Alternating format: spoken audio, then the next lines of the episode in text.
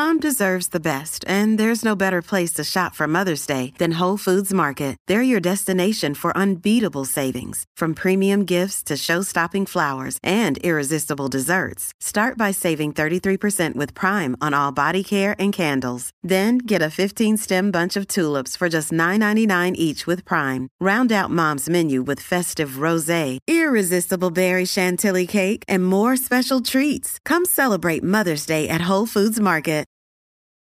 Have you ever watched an apocalyptic sci fi movie and wondered, could any of this really happen? I'm Carrie Bechet, and on Hypothetical, we explore what if questions two ways through speculative science fiction and through insight from the world's most brilliant scientists. And spoiler alert, your favorite sci fi movies aren't nearly as far fetched as you may think. Time travel with me into our possible futures on Hypothetical. New episodes every Tuesday available on all podcast apps. That's Hypothetical, H Y P E R T H E T I C A L. Hi, I'm Madigan, and you're listening to Your Angry Neighborhood Feminist, a podcast that explores the world through a personal feminist perspective. And it's been a doozy of a news week. I don't even think I am going to be covering all the many things that I had listed as possible topics for the week, but I got really into a few of them, and there's a lot of really, really important things to discuss. But before I get into all of that, I wanted to give a big thank you to those of you who have reached out to me either with ideas of people that could be potential co-hosts for me or even the people themselves that have reached out and kind of shoot their shot shot their shot whatever however you want to call it. But um i really appreciate it.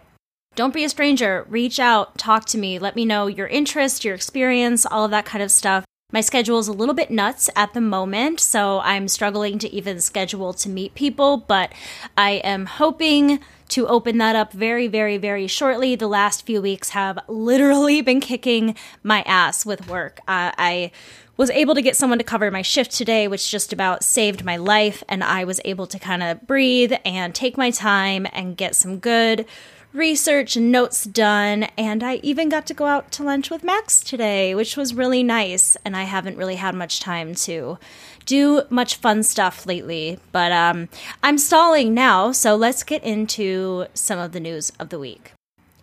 In tradition with starting out with the worst news, I wanted to talk about a shooting that occurred at Central Visual and Performing Arts High School in St. Louis, Missouri on Monday a 19 year old former student of the Central Visual and Performing Arts High School broke into a side entryway and opened fire, killing one student, one teacher, and injuring seven students. The perpetrator was armed with an AR 15 style rifle and had more than 600 rounds of ammunition on him. The school has come out since the shooting and reported that they did have multiple metal detectors placed throughout the school, but since the perpetrator shot through a glass door in the side entry meant that he could surpass them. There were also seven security guards on duty that day at school, and they were able to quickly alert students and faculty that there was an active shooter. I thought that this little fact added a little bit of levity to this tragic story. The school had decided to use the code Miles Davis is in the building when an active shooter was on campus. So that was their little code way of letting students and faculty know that there was danger in place in the school. And I find it interesting that it's something so calming, I guess. I don't know. It's interesting. And I wonder if other schools do this as well, if they have their own codes or sayings when an active shooter is on campus. Unlike with the Uvalde shooting, police received the call at 9:11 a.m. and they had arrived and entered the school by 9:15 a.m. So they were really really on it. When the officers entered the school, they came face to face with the gunman, and when he refused to drop his weapon, a shootout ensued, killing the gunman. He was announced dead at 9:25 a.m. The victims of the attack were health and physical education teacher Jean Kuksa and 15-year-old sophomore student Alexandria Bell. Four students were injured as a result of gunfire. Three obtained physical injuries due to the chaos and evacuation. A student that was in the classroom says that the gunman had made his way into Jean's health classroom, where she was huddled with her students and it was said that she was killed while trying to protect them. Jean was shot first, then a student was shot in the hand, then two more were shot before the gunman left the classroom. The students then opened up a window and jumped out. One of those students fractured their ankle in the jump. I'm not going to mention the perpetrator slash gunman's name, but I do want to talk a little bit about their history and what has come out about them because I think that there is a lot to learn in regards to that. The perpetrator had no history of a criminal record, but according to his family, he did suffer from mental or emotional problems of some sort. His parents had sent him to a mental institution at some point, and they also tracked what he got in the mail, would do searches of his bedroom, and did everything that they could to give him validation that he was loved, but nothing seemed to work for their child. Nine days prior to the shooting, his mother even called the police on her son, asking them to remove his AR 15 rifle from their home. Apparently, the gun was confiscated, and police weren't sure how he was able to obtain his weapon again. But there was one source that I saw where police had determined that the perpetrator owned the firearm legally. So I'm wondering if he was able just to go down to the station and pick it up the next day if he wanted to. I'm sure that that would very easily happen. And I feel like I've heard of that happening in the past. Police Commissioner Michael Sack said the parents of the perpetrator did everything they could manage to help their son, and that the mother is heartbroken that other families had to pay for her son's actions. Sack also explained that authorities will be working on ways to make it more difficult for active shooters to enter classrooms, which just makes me want to facepalm because I feel like that is the most simple thing that you could be thinking of like better locks, better security on each individual classroom. Now, I tend to get a lot of like teacher and kid type content on, I don't really go on TikTok, but on Instagram, where I see all my TikTok videos like way after they were popular. And um, I've seen a lot of videos of teachers sharing the ways that they have protected themselves. Most of the time, they have, well, I should say all of the time, these teachers have paid for all of these tools and methods themselves out of their own pockets. There was one teacher that I saw that had like this bulletproof vest backpack that contained all these bulletproof like plates in it and other things like first aid and items that would help aid them if there was an active shooter or injury or anything like that. I've also seen some teachers that have bought things that kind of look like those old car locks that you put on the steering wheel and things like that to put on the doors of their classrooms. And all I have to say to that is hashtag pay our teachers. I mean, for Christ's sakes, like they are putting themselves on the line every day for your children, for themselves, parents shouldn't be considering sending their children into battlefield when they're really just going to school to learn and to form friendships and become productive members of society. Another note on this fucking prick the perpetrator left a note. In it, he says, I don't have any friends. I don't have any family. I've never had a girlfriend. I've never had a social life. I've been an isolated loner my whole life. This was a perfect storm of a mass shooter. What a fucking dick. How angry does that make you? One, you probably don't have any friends because you're a murderous asshole who scares people. Two, you do have a family that cares about you. Clearly, your mother tried so hard to ensure that you wouldn't do something so fucking stupid. Three, I can't think of one person who would consider dating anyone who displays such dangerous tendencies, and good for them for staying the hell away from you. Also, women don't owe you fucking shit. We don't owe you nice. We don't owe you a smile. We don't owe you a date, or a kiss, or a fuck, or anything else. So fuck you for thinking that you have any ownership over us. Rotten hell. And four, I cannot handle this justification for being a mass shooter, like he had no other choice or something, when he had all of the opportunities to receive help and love, and instead he terrorized and killed. Continuing on this rage train ride, let's talk about Kanye West. Fucking fuck. This past Saturday, a hate group traveled to LA and hung out over an overpass over the 405 freeway, which is one of the most traveled freeways in LA and one of the most famous freeways in the world, where they hung a banner stating that Kanye is right in reference to speaking out on his anti Semitism.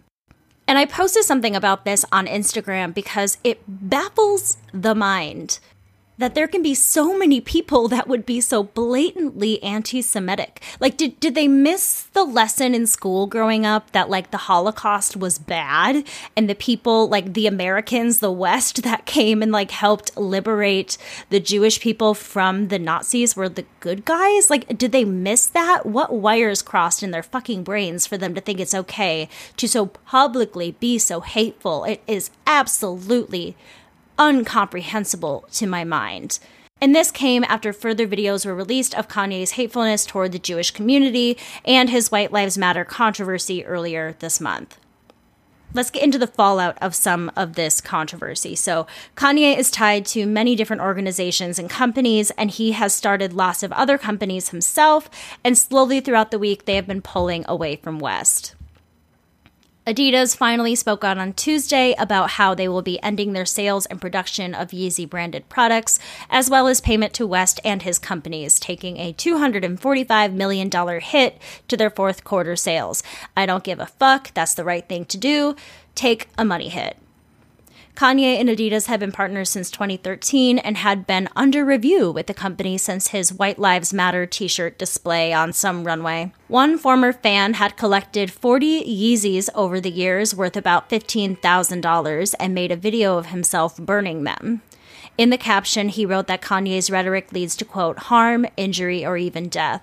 Along with Adidas, Balenciaga, Gap, and other companies have also stated that they would no longer work with West. Vogue has also agreed not to feature him or his work again.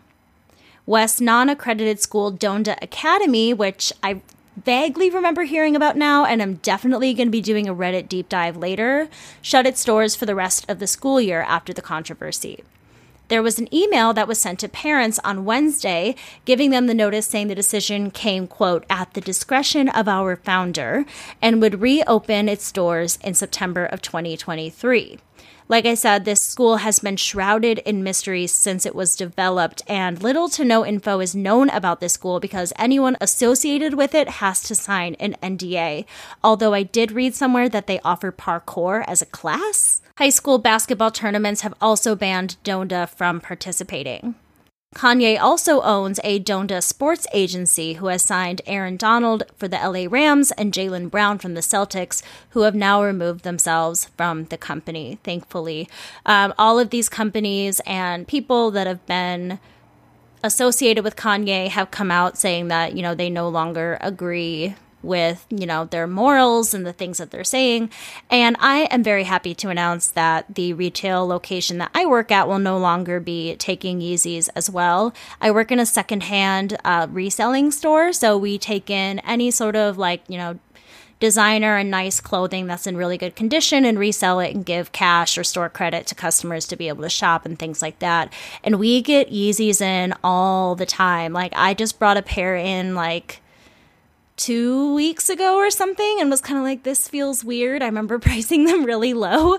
Um, but I got a notice from my boss and they had a conversation with us about how we are no longer going to be taking any Yeezy shoes, any of his brand Sunday service. We won't be taking any more of his merch. And I'm like, fuck yeah, because I wouldn't be doing it anyways. I would have to just make up some excuses. And I'm sure that there are going to be many, many customers coming up to me in the coming weeks trying to sell their Yeezys off. And uh, pray for me that I don't have to get into any massive altercations with anyone because I won't buy their Yeezys. You can shop from anywhere doing pretty much anything. You might shop while working, eating, or even listening to this podcast. And however you shop, we all know and love the thrill of the hunt. But do you also know how to get the thrill of the best deals? Because Rakuten shoppers do. With Rakuten, they get the deals they love with the most savings and cash back. And you can get it too. Start getting cash back at your favorite stores like Sephora, Nike, and even Expedia if you're looking to get some travel in. And getting cash back doesn't mean you have to miss out on sales because those can just be stacked right on top.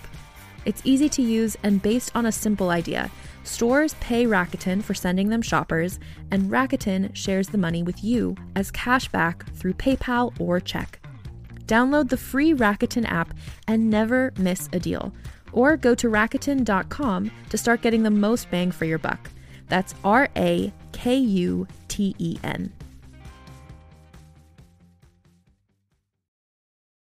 Hey there, this is Justin Bartha. I made a funny new podcast, King of the Egg Cream. It has the greatest cast in the history of podcasts with actors like Lewis Black, I'm torn by my feelings for two women. Bobby Cannavale, You can eat it, or if someone hits you, you can put it on your cut. Melanie Lynskey, I wonder what these marvelous things are that look just like boiled chicken feet. Jason Ritter, I can break things and pick locks and kill people. Michael Stuhlbarg, The whole point is to inspire people that they should make themselves better. Ari Graynor, No, don't whet its appetite. What are you, an idiot? me, Justin Bartha, That's not just any egg cream, that's a Lemke's special. and all narrated by the hilarious Richard Kind. This is the story of Harry Dalowitz and how he rose from nothing to become New York's King of the Egg Cream. So if you like funny true stories, come listen to King of the Egg Cream, available wherever you get your podcasts. So, I didn't take a whole lot of notes on this topic, but I do think that it is important to mention. There is an influencer by the name Dylan Mulvaney, who is a trans woman who has 8.4 million followers on TikTok for documenting her experience as a trans person since March of 2022. If you've seen her videos, she has a series entitled Day Blank of Being a Girl. Either last week or earlier this week, she interviewed President Joe Biden, where she and Biden discussed gender affirming healthcare. In the interview, Biden stated, The trans part is not immoral. What GOP lawmakers are trying to do to trans persons is immoral. In response, Marjorie Taylor Greene reposted the video saying, quote, I introduced a bill to stop gender affirming care on kids, and they want me dead. I'm being swatted while, transphobic slur, visiting Biden are being swooned. Fuck you, Marjorie Taylor Greene. I should just have that tattooed on my forehead. But also, fuck you, Marsha Blackburn, because Blackburn also retweeted a different video from Dylan's page saying, Radical left wing lunatics want to make this absurdity normal. It's not absurdity, one, and two, yes, we do want to make it normal. And of course, Caitlyn Jenner had to get her hat in the mix and responded to Blackburn tweeting, quote, Thank you for speaking out and having a backbone, one of the best senators we have. In response, Senator Sarah McBride fired back, Caitlyn, mocking other trans people is not going to make politicians like Blackburn accept you. I would pity your transparent insecurity if it wasn't so dangerous for the trans people you bully and throw under the bus. I don't usually comment on this stuff, but I abhor a bully. In a video that Dylan posted a few days after her visit with the president, she says, Do a good handful of people hate me? Yes, but we've got too many good things going on right now. Which I absolutely love because I think, and you've all heard me get very, very upset over these issues in the past.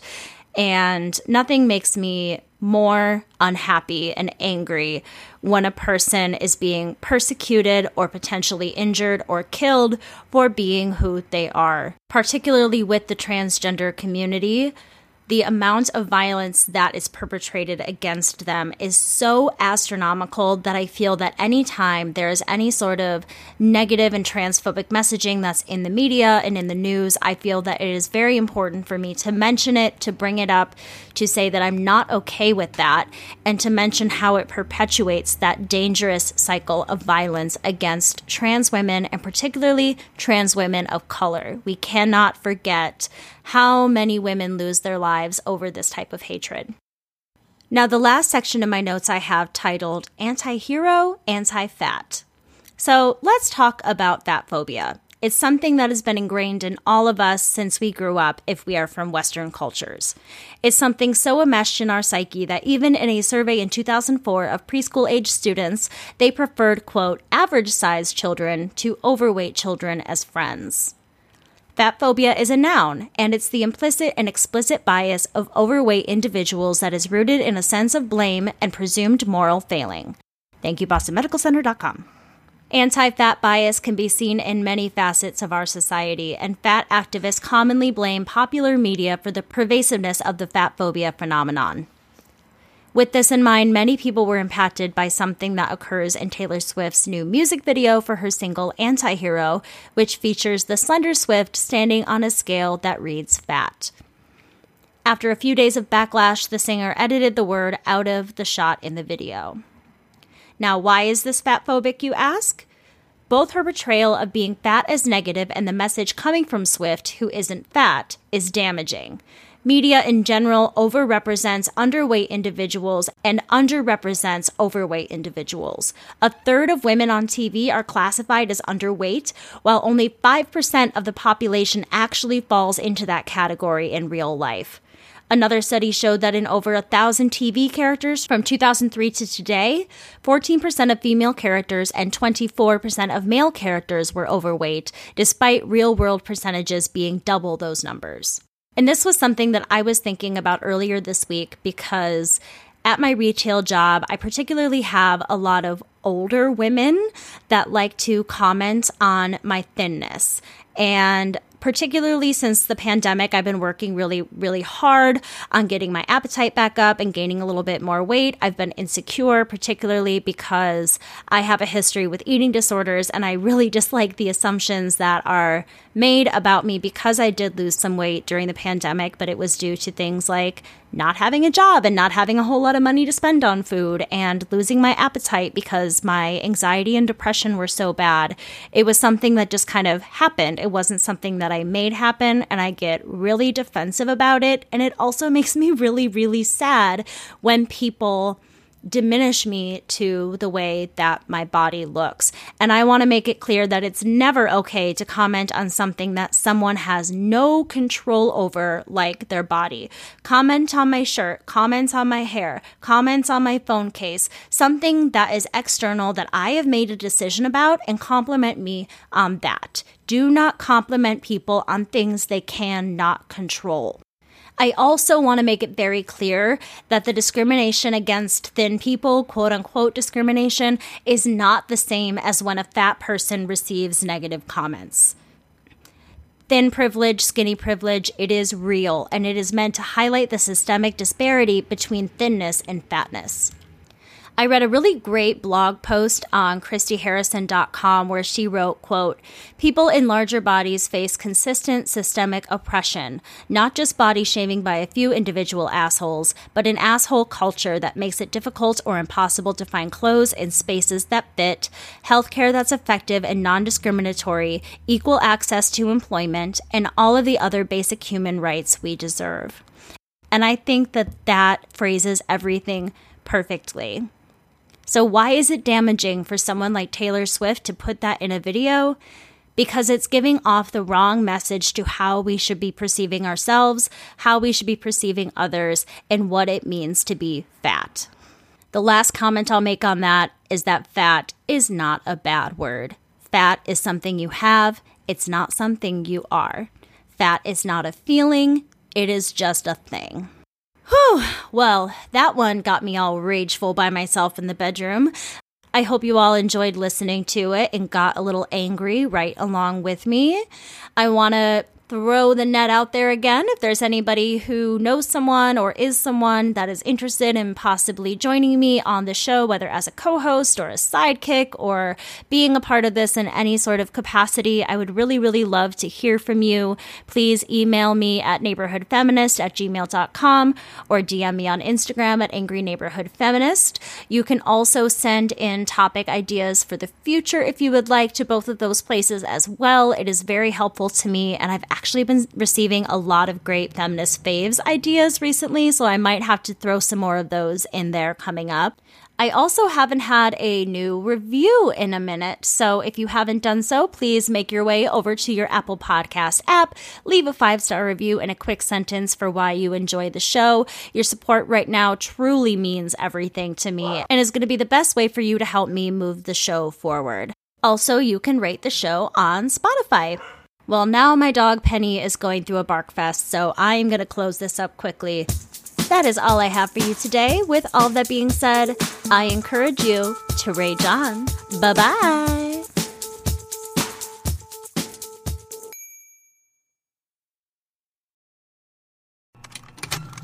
Contained herein are the heresies of Radolf Burntwine, erstwhile monk turned traveling medical investigator. Join me as I uncover the blasphemous truth of a plague ridden world that ours is not a loving God, and we are not its favored children. The Heresies of Radolf Burntwine, coming January 2nd, wherever podcasts are available.